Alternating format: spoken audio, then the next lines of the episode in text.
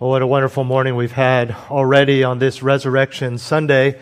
It's so good to see all of you again. Welcome to Grace Church of the Bay Area. This is a special day, as you know. Easter or Resurrection Sunday is when we are often blasted with various pictures. If you're on social media and you have friends that are Christians or churchgoers, perhaps even this morning, if you've checked your phone or your iPad or your PC, You've seen these pictures posted. He is risen over an empty tomb. And that is the symbol, at least today, of Jesus' resurrection, isn't it? The empty tomb because it encapsulates really the whole gospel. What is an empty tomb if it wasn't filled? And what is a filled tomb if a person was not dead? And what is a dead man if he wasn't once alive?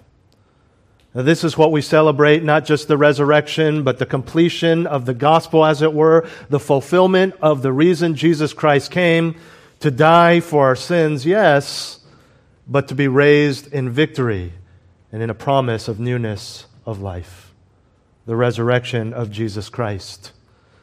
There is perhaps no other chapter in the Bible that speaks with as much detail on the resurrection filling in as much doctrine and theology on the resurrection of Jesus Christ, as well as the resurrection, the future resurrection of all believers, than 1 Corinthians chapter 15.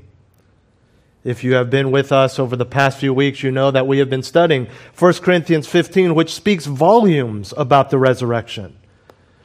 In the context, it's always important to look at the context to understand why something was written who the original audience was, what issues they were going through, what issues were being addressed. And in this particular context, in 1 Corinthians 15, the Apostle Paul is writing to the ancient church of Corinth, no longer existent today. This is 2,000 years ago. This is a time when Christianity was new. Jesus had just died, risen, and ascended to heaven. Christianity, in cultural terms, was considered a cult at the time because it was so small and went against the prevailing religions of the time of Judaism as well as the Roman and Greek polytheism that many of you probably remember from grade school or high school.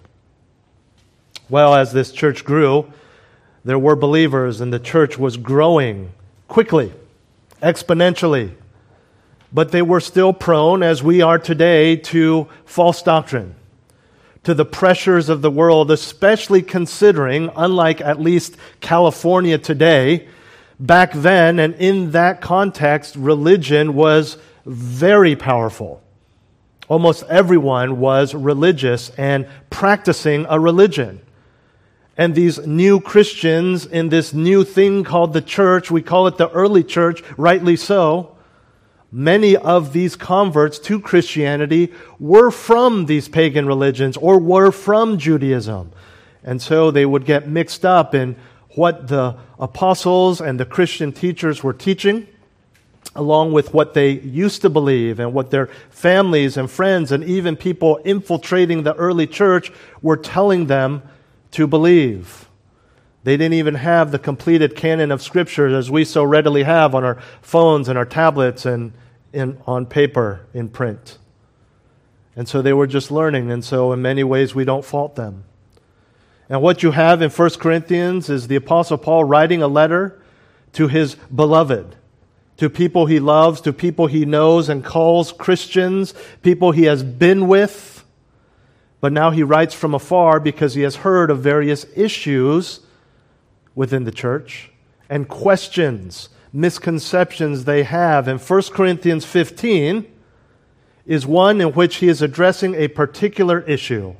It is not that they are questioning or denying or doubting the resurrection of Jesus Christ. We know that because Paul calls them Christians. And you cannot be a Christian if you don't believe and accept the resurrection of Jesus Christ. What they are confused about is the resurrection of people in the future, which the scriptures promise.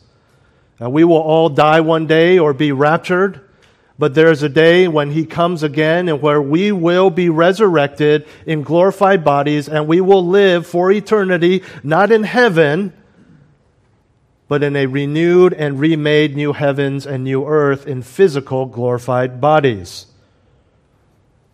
But in addressing that misconception, he addresses and teaches on the resurrection of Jesus Christ because, quite simply, as he states in 1 Corinthians 15, you can't have one without the other. And so, if you believe that Jesus is risen from the dead, then you must also believe that the saints, believers, Christians, will one day be raised from the dead as well. Because it speaks so much about the resurrection and for those who have been here because you we have looked at this passage verse by verse, sometimes it's easy to lose the forest among the trees as they say. This morning how fitting that we are in this passage and I want to review for you all that we have seen thus far in 1 Corinthians chapter 15. And perhaps an overview of this in one sitting will help us grasp everything that we have learned. And if you haven't been with us, how much the better because we'll be going over all that we have seen over the past few months. You get the, uh, the cheaters version. The, what are those called? Those black and yellow books, remember that? The Cliff's Notes version of what everyone else has had to endure for the past two months with my preaching. Well, turn with me to 1 Corinthians chapter 15, and we'll just fly through this in overview fashion. In 1 Corinthians chapter 15, verses 1 through 4, he starts off, and this isn't the start of the letter. He's already talked about various issues. And so he continues and he says, Now I make known to you, brethren, the gospel, and that's so key, the gospel which I preached to you, which also you received, and which also you stand. And there we know that they're believers. They're standing in the gospel. What is the gospel? He explains it. He says, By which also you are saved if you hold fast the word which I preached to you, unless you believed in vain. And here it is, the most succinct place in all of Scripture where you have the entirety of the gospel in just two verses. For I delivered to you as of first importance what I also received that Christ died for our sins according to the Scriptures, and that he was buried, and that he was raised on the third day according to the Scriptures. Specifically in verses 3 and 4, this is the gospel. The gospel simply meaning good news, and this is the good news of salvation. Salvation from what? Salvation from our sin and the consequences of sin.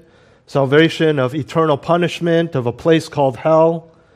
Salvation of our broken relationship with our Creator God because of our sin.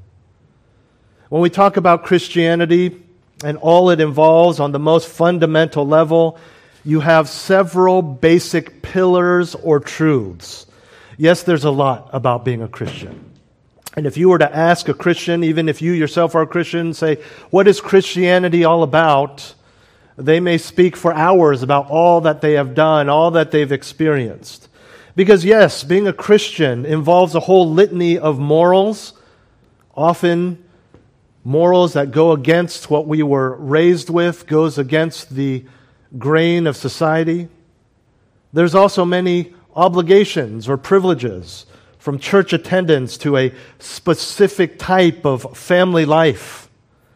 But at the most fundamental level, Christianity involves a couple of realities which are both found and fixed in this message of good news, the gospel. The first is a relationship with God. Again, this is a relationship that is broken at the moment of conception for every human being. That relationship with their Creator is broken because they are sinners.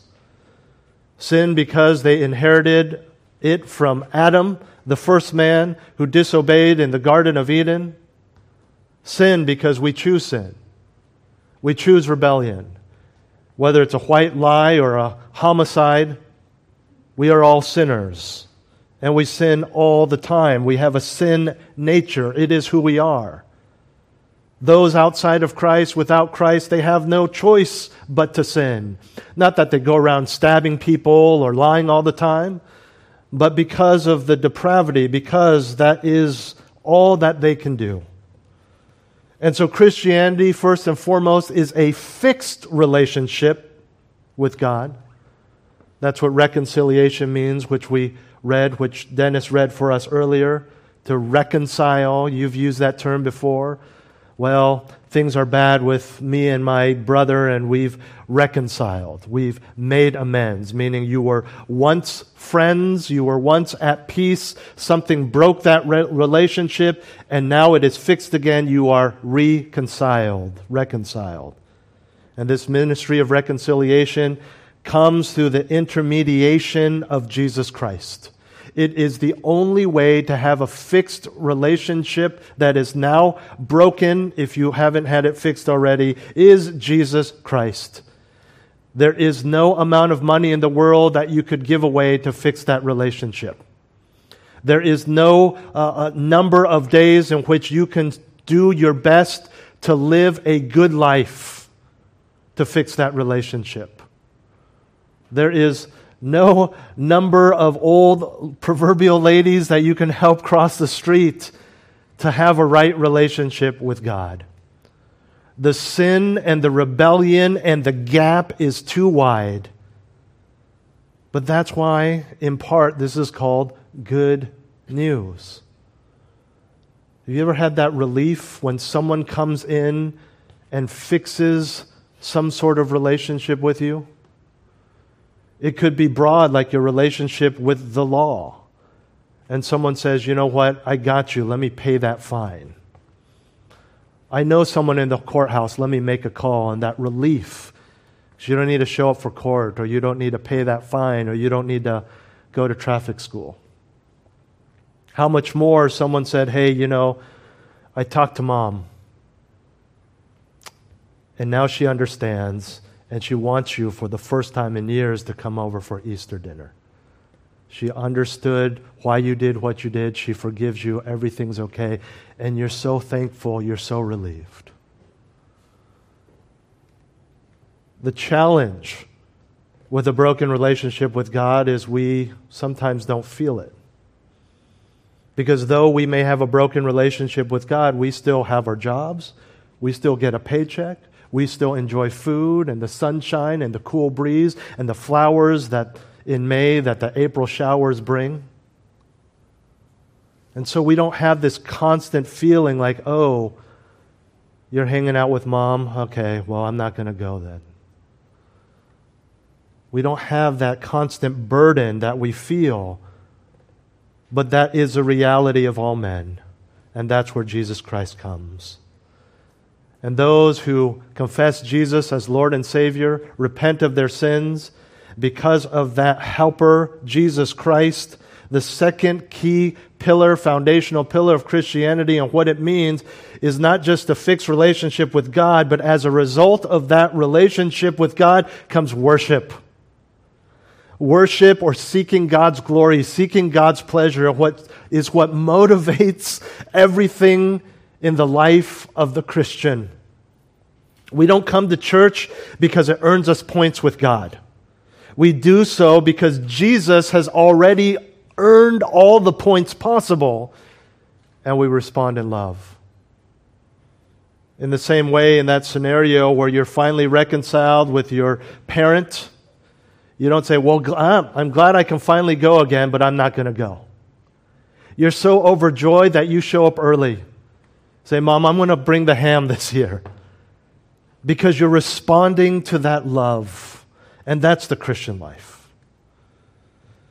We do all of these things because Jesus has earned all the points we can get as far as salvation is concerned, and we respond to his love by loving him.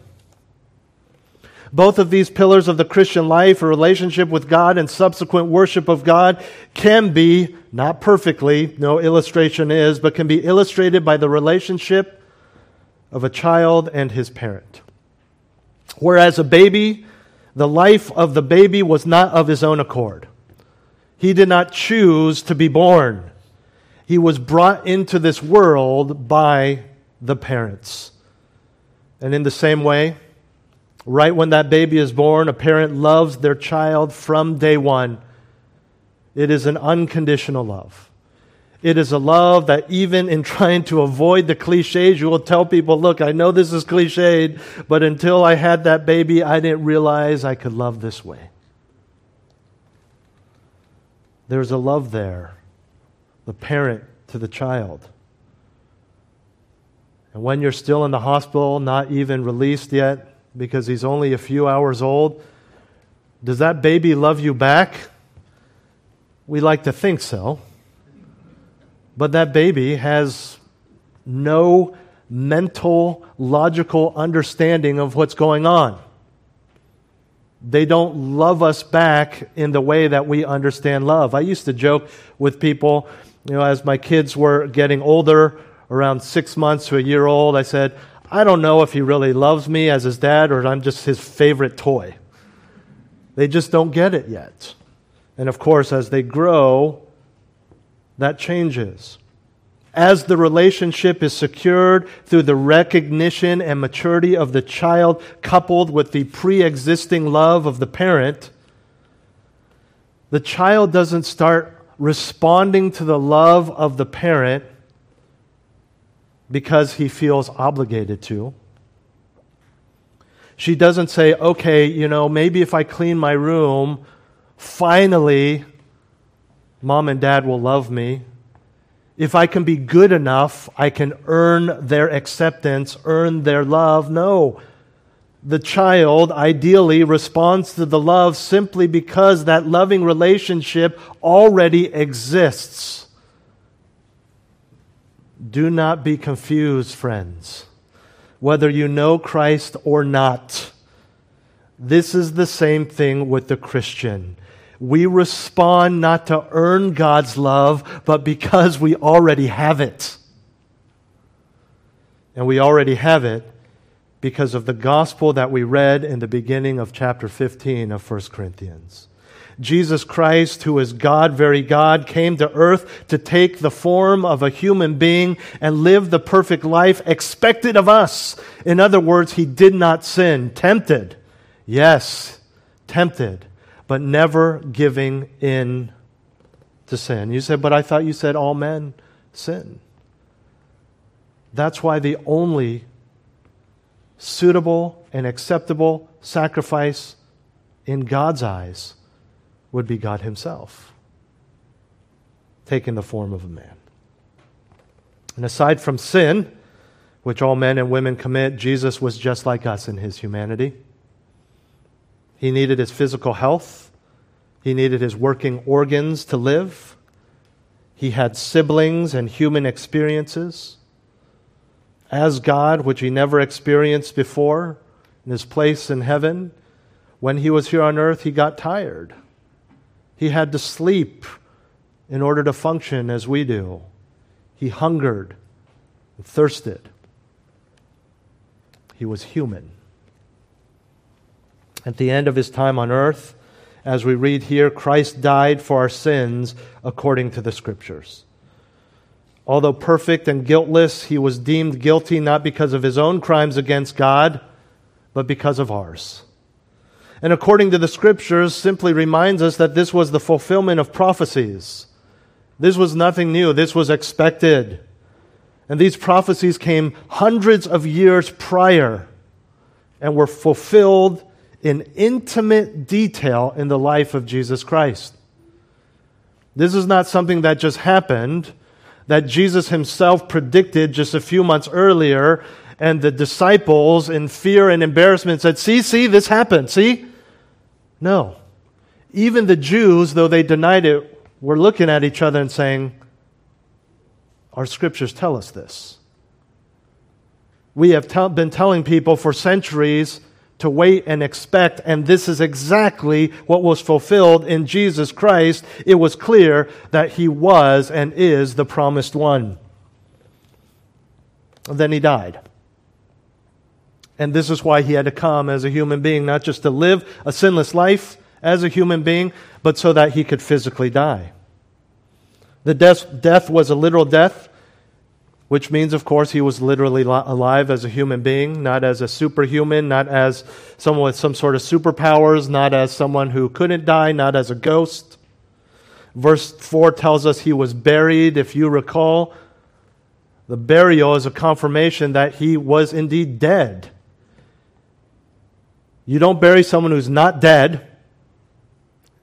Or two, you don't bury someone who's just a spirit or a ghost or figment of your imagination. There are hundreds, if not thousands, of people watching him die and then seeing him be buried. And he was buried because he didn't flow away, float away. He didn't vanish into thin air. He was a corpse. And again, this was validated by the fact that they had to bury him. And then we come to Easter Sunday. It says, Paul writes, he was raised on the third day according to the scriptures. Even this third day was prophesied in the scripture. Third day guaranteeing that this wasn't just a coma, this wasn't just someone who had such a weak heartbeat that the professional Roman killers didn't notice it or couldn't feel it. Dead for three days. Not a ghost, not a vision, not a spirit, an actual human being. He was raised from the dead. He hugged, he ate, he walked. People felt his wounds from the cross because they doubted. Well, that leads us to the next section of 1 Corinthians 15, verses 5 through 8. Paul writes, And that he appeared to Cephas, then to the twelve. After that, he appeared to more than 500 brethren at one time, most of whom remain until now, but some have fallen asleep. Then he appeared to James, then to all the apostles, and last of all, as to one untimely born, he appeared to me also. This is Paul speaking of himself.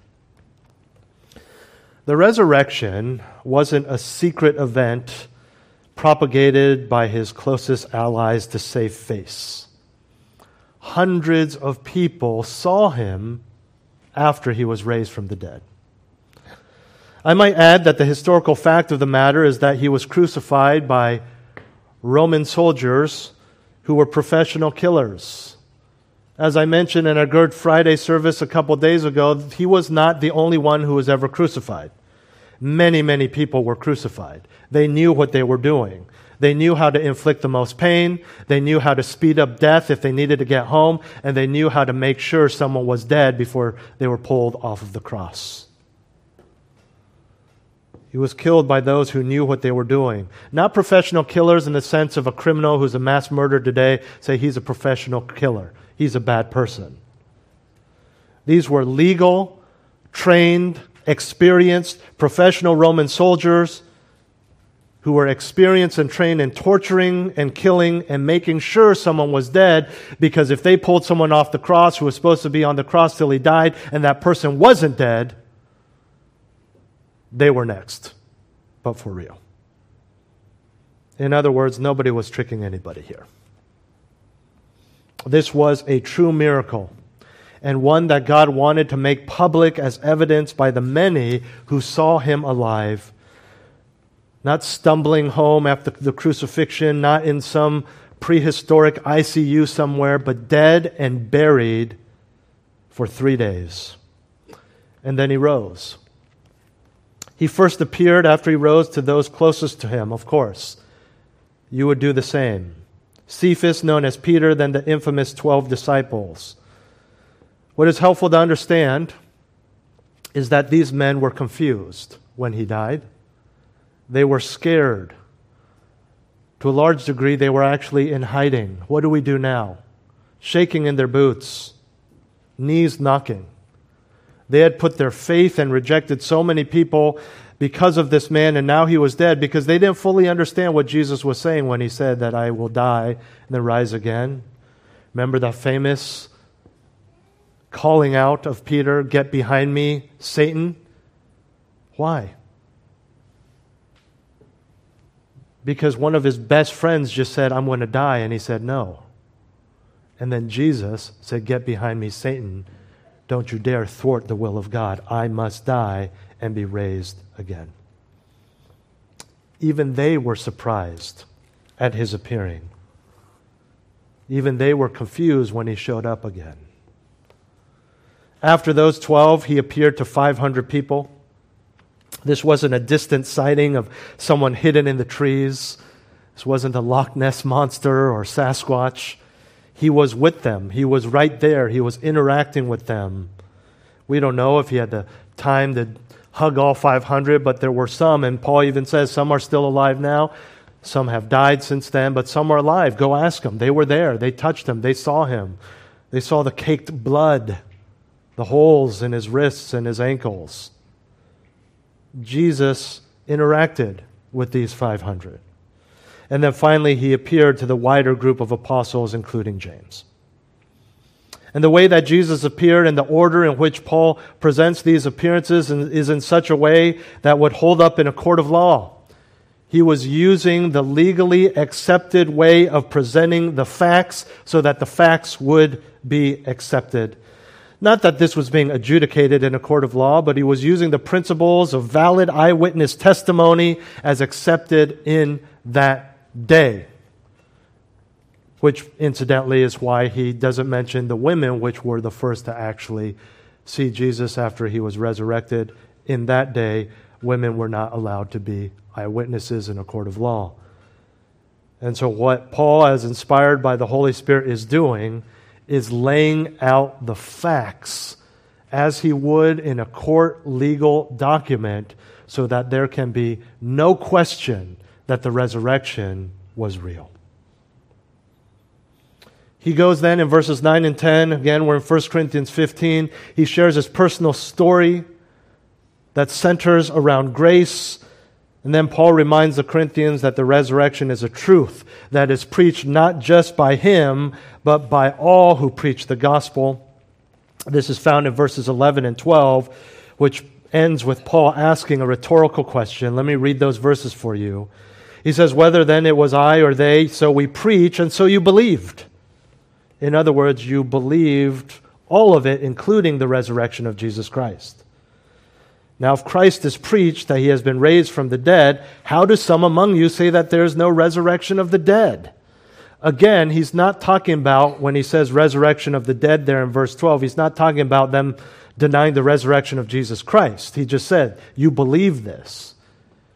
He's saying, you are denying, some of you, the resurrection, your future resurrection, the resurrection of the dead in Christ. So this refers here to the resurrection of Christians in the future, a resurrection that is unto or leads to eternal glory. Again, it is this doctrine that some of the Corinthians are denying. But again, as I mentioned when we began, he says, since the resurrection of Jesus Christ has been accepted by them, which is necessary for them to be Christians. Paul is dumbfounded. He is astonished as to how they can deny the resurrection of others.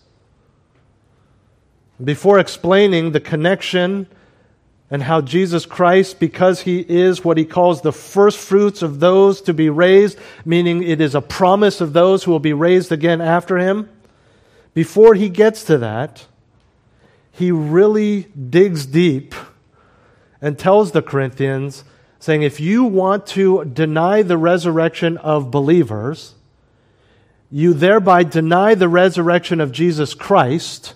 And if you deny the resurrection of Jesus Christ, let me tell you what you get. And he has this in verse 13 and following. He lists several hypotheticals that would exist if Christ had not been raised from the dead. Again, these are all hypothetical. First, in verse 13, he says, Jesus is dead. But if there is no resurrection of the dead, not even Christ has been raised. He's telling the Corinthians who are living or just shortly after the time of the resurrection, he said that he's still rotting. The tomb was empty, so whoever stole his body is rotting in someone's backyard and in someone's attic. He's dead. You're worshiping someone who is dead. You think you're praying to someone who hears you, but he's dead. He goes on and says, then preaching is baseless. Verse 14a If Christ has not been raised, then our preaching is vain. Vain means empty, void, without basis, fruitless. Not just the preaching of the gospel, which involves the resurrection, but the preaching of anything. If Paul were to preach as he does, Repent of your sins and be humble. Consider others as more important than yourself, he says in Philippians. Even that would be empty and baseless because what is that based on? A Christian faith that relies on the resurrection of Jesus Christ, not only in our faith, but also in the empowering to do what, let's be honest, is humanly impossible on our own to consider everyone more important than ourselves. It's just one example. And he goes on in the rest of verse 14, he says, even worse, than your faith is worthless. He says, Your faith also is vain. Again, empty, void, without basis, fruitless. Everything that you have done in the Christian life, every difficulty that you have endured and said, Well, at least I know God is in control. Guess what? You have no proof He's in control if Jesus was not raised from the dead. Oh, I know where I'm going. I don't fear death. I know where I'm going. Well, you should. Because if Jesus is not raised from the dead, there is no victory of death. There is no assurance that he truly paid for your sins. There is no assurance that there is anyone outside of God and the angels that is in heaven or ever will be. He goes on in verse 15 and tells us that preachers are liars. He writes, Moreover, we are even found to be false witnesses of God. He says, We're lying about God. By preaching the gospel and including the resurrection of Jesus Christ, we have actually misrepresented God who sent us out. And what's worse, we have misrepresented God in the name of God while claiming to be speaking the Word of God. But we've been lying to you. It should have ended with dead and buried if Christ was indeed not raised. But it's not just lying. He goes on in verse the rest of 15 to say that they they're actually slandering God. He says, Because we testified against God that he raised Christ, whom he did not raise, if in fact the dead are not raised. So we've actually lied about him. We've said he did something that he didn't do. You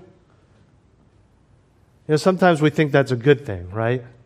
People bragging on their kids, saying they, they did got straight A's, but they didn't. They got straight B's or C's or worse. Makes you feel good. Grandparents like, good job, Bobby. Way to go. And he's like, oh, that feels good. I don't know what I did. But then he grows up. Were you, li- were, were you embarrassed, Daddy? Was I not good enough? And then you start understanding that it's not just a helpful white lie, it's slander. It's slander. They are slandering God by saying God did a miracle that he did not do. And then he makes it really personal verses 16 and 17. He explains that if Jesus is not raised from the dead, Christians, sin is still your master. For if the dead are not raised, not even Christ has been raised, and if Christ has not been raised, your faith is worthless. You are still in your sins. Why? Because I thought he died for my sins. Yes, but there is no victory over that sin if he was just a normal human being and was not raised from the dead and you are still in your sins, and you have no one interceding at the right hand of the throne of God the Father for you, because he was never raised and he never ascended. Then he goes on in verse 18 all those forefathers of the faith, all of your friends, your Christians, your discipler, your pastor who led you to the Lord, if Jesus is not raised from the dead, they are all in hell. Verse 18 then those also who have fallen asleep in Christ have perished. Verse 19, he says, Then if all of this is true, you are pathetic. Not in the condescending way that we use that word today, but in the true sense of the word, people should pity us. People should feel sorry for us. Verse 19 If we have hoped in Christ in this life only, we are of all men most to be pitied. Everything that you have done, everything you have sacrificed, being here this morning instead of sleeping in or going to an Easter brunch somewhere. Pathetic if Christ was not raised from the dead. Because you are worshiping, you might as well be worshiping a rock, Zeus, Buddha, crystals, yourself. At least you're alive. And this is a good reminder. If we have hoped in Christ in this life only, this is a good reminder that Christianity is not just hoping in Christ here to help us through, to make us good Christians, to help us through difficult times, but ultimately, because Jesus is raised, our hope is in the future. Hope has been called the anchor for the future. This life is a drop in the bucket. This life is a vapor. This life is good. Yes, we worship God in it, we honor God in it. It is in this life that we repent of our sins and turn to Jesus Christ and are saved, but it is nothing compared to eternity. And so, this is a good reminder Christians, stop hoping in this life. And this is a reminder if you are a guest this morning and you don't know the Lord, stop hoping in this life. Because we all know one day it'll be gone. Our money, our relationships, our house, it will all go away. We know this. But, Christian, you have a greater hope. So stop living just for today.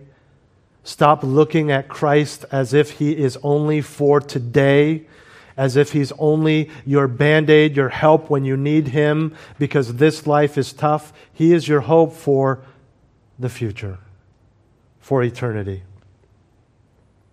All of these things would be true, but they're not because Jesus is risen. And he goes on in verses 20 through 28.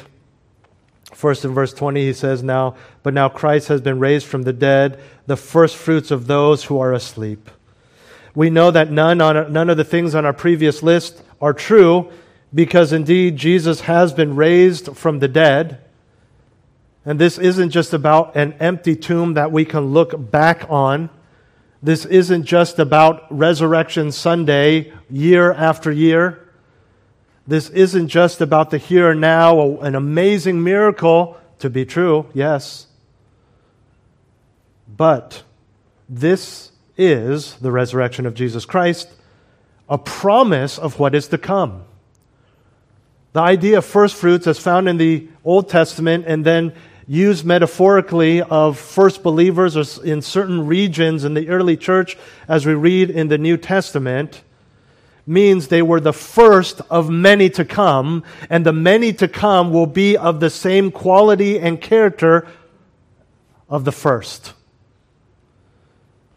In other words, the first person to be saved in a region, everyone who came after them will be saved by the same gospel and to the same Christianity. It's not that they would be the same person that shared with them or go to the same church or the same ethnicity or whatever, but their salvation is exactly the same. In the Old Testament, the first fruits of corn, as they offered that up to the Lord, was a promise that they would have more of the same. If they were a farmer of corn, they don't give the first fruits of corn and miraculously go back and they have a bunch of cherry trees in their yard. It means you will have an abundance of corn. You offer up that calf as first fruits. Old Bessie will have more calves. She will not give birth to dogs or oxen. It's a promise of more to come. And in the same way, Jesus Christ, as the first fruits of resurrection, does not mean that our resurrection is null and void. It will happen, but it's the same in quality and character. And in Christ, we will one day have full glorified bodies, fully functioning and living eternally, sin free. How do you know? Because Jesus is right now. Jesus is not limping because of the holes in his ankles. Jesus did not lose the use of a couple fingers because the nerves were severed by the nails in his wrists. His glorified body is fully functioning, and ours will be too. You have bad eyesight? So do I. For now. Thank you for your service. You've lost a limb. You've had brain damage. You've had neurological damage. If you are in Christ, one day that will be gone. The memories of war. You will look back and have a full understanding of God's sovereignty, and you will look back at those in worship and joy because you will understand the plans and purposes of God. You don't like your hair color? Sorry, I'm pretty sure it's going to stay. Unless it's gray. Well, we're kind of going beyond the scriptures here, but you get my point. First fruits, just like Jesus Christ. Then, starting in verse 21, he says, For since by a man came death, by a man also came the resurrection of the dead. For as in Adam all die, so also in Christ all will be made alive but each in his own order. Christ the firstfruits, after that, those who are Christ's at his coming. This gives us an indication of the timeline of when our resurrection will occur. Verse 24, then comes the end, when he hands over the kingdom to the God and Father, whom he, when he rather, has abolished all rule and all authority and power. This is what we call eschatology. If you don't know that word, good for you. It's just a fancy theological word that talks about end times, but specific times in the end of days as prophesied in the Bible, the scriptures. There's a lot of things that are going to happen. Hollywood has gotten a grip on some of these things, and so we're a little confused. They've added things, they've taken things away, they have misrepresented how angels and demons and Satan look. And they've gotten to the point where sometimes Christians say, well, that's not even in the Bible. But there are things that are real. Armageddon is real. A final war between God and his angels and Satan and his demons is real. A book of life, real. A great white throne, real. Heaven, real. Hell, real. And there's a time that starts with a sequence of events that includes Him coming again and our resurrection, where Jesus Christ will hand over the kingdom to God the Father. What does this mean? The reason Jesus came was to make right all the things that sin made wrong. And there is a day well, not just when not just sin, but even the world system, the world order, Jesus will take care of, and he will abolish all rule and all authority and all power. What does that mean? Earthly politicians, gone. Harsh regimes, gone. Those attempting genocide, those enacting war, gone. Because there is one King of Kings and one Lord of Lords, and that is Jesus Christ. And there is a day in where we will fully see that as all human powers and authorities and evils and even Satan himself will be banished and done away, and there will only be glory and worship and joy, and every tear will even be wiped away. This is part and parcel of what we look forward to in our resurrection, and we get to experience that for eternity. And it says the order here is that we'll be resurrected, and then this will happen. We'll be able to see that, we'll be able to witness that.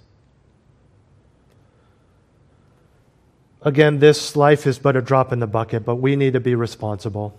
We need to preach the gospel. We need to teach our children right. Every single night of my life, I pray with my wife, Lord, even though they're not believers, may my children be a positive influence for Christ on their friends than them being a negative influence on them. And part of that is how much more susceptible they are now because they aren't believers yet. We need to be responsible. Where your money goes, how you treat your boss, how you treat your family, who you vote for, all of those things. But there is a day, even those that we align with politically, they will be done away no more sinful human leaders. No more people where are they just doing it for votes? Are they doing it for ego? They are gone. And we have Jesus Christ. I don't know when the world will end. And as devastating as it is, I don't know when this war will end. But I do know this. This is why we studied history in school, isn't it? That should the Lord tarry, when all of this is over, Putin's not going to be the last. In fact, there are others around the world that are just not, their wars are not as devastating or as public, their leaders are not as widely known or tied into the rest of the world. There are people trying genocide right now that we don't even know about. It's just a blip on the news. And they will not be the last, and they are not the first. Hitler was not even the first. Go back in ancient history, and people are doing this kind of stuff. And it'll get worse. It'll get worse not just because of technology, in terms of warfare and weapons It'll get worse not just because our world is more integrated in our in terms of our need for oil and economy and goods. It's just going to get worse because people become more depraved and more sin is accepted. And the depravity of society in seemingly unrelated issues lead to people who commit war crimes like Vladimir Putin. He's not the last just as he surely is not the first. But we can hope, as sure as the resurrection, that there is a day when the patience of God will be over in this sense of allowing these men to run free and reign. And Jesus Christ will say, Today is the day you come with me in your resurrected body, and it will all be done away with and the final stage of the plan will be finished as Jesus Christ presents the world with all earthly rules abolished and his redeemed, glorified saints and say, Father, it is done. Your will be done. Your will has been done. Here is the kingdom.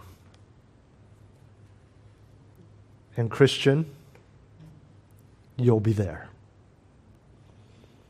Verse 25 For he must reign until he has put all his enemies under his feet. The last enemy that will be abolished is death, for he has put all things in subjection under his feet. But when he says all things are put in subjection, it is evident that he is expected, accepted rather, who put all things in subjection to him.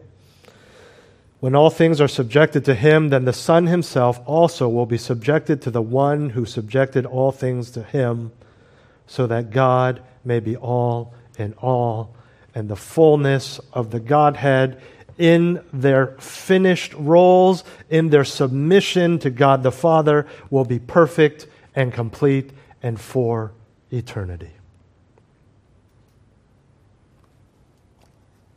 Those last sections that I breezed through, if they're a little bit confusing, if you want more details, I invite you to come back next Sunday. Thank you for joining us for Resurrection Sunday. Let's pray. Heavenly Father, thank you for your incredible plan of salvation. And as wonderful as it is, as we are believers, there is so much more mind blowing things. We thank you that those who know you will be part of that, to be able to witness that. And despite our sin, it is paid for and we'll be ushered into glory. Father, for those who don't know you, who don't have a right relationship with you this morning, including those who might think they do but truly do not, may you show them the grace and mercy you have shown so much of us that they would understand, they would turn to you and be able to worship you and partake of these wonderful promises and realities. Pray these things in Jesus' name. Amen. If that, what I prayed at the end there, does pertain to you, I truly believe, as a pastor, as a Christian, that this morning, by coming to church as someone who is not a Christian, you chose to be the best place that you can be than anywhere else. To hear the truth of eternal life. If you have questions, there's nothing, absolutely nothing embarrassing about saying, I don't understand what you said. Can you explain more? Please talk to me. Frankly, you could speak to anyone that you've seen up front uh, this morning as well as those with the usher tags in the back. They, we would love to explain the gospel to you. We would enjoy even, even if you have doubts, even if you came to argue, argue with us, talk to us. Let us hear your views as long as you hear ours. It's kind of like being the chubby guy at the gym, right? I've been the chubby guy at the gym and you're embarrassed, and maybe some YouTuber or TikToker is going to embarrass you, but you know who's like, hey, good job. It's the guy, the gym rats. Ah, so you got to start somewhere. You got to start somewhere. There's nothing embarrassing. Talk to us, ask questions, ask the person who brought you if someone brought you this morning. Well, let's stand together as we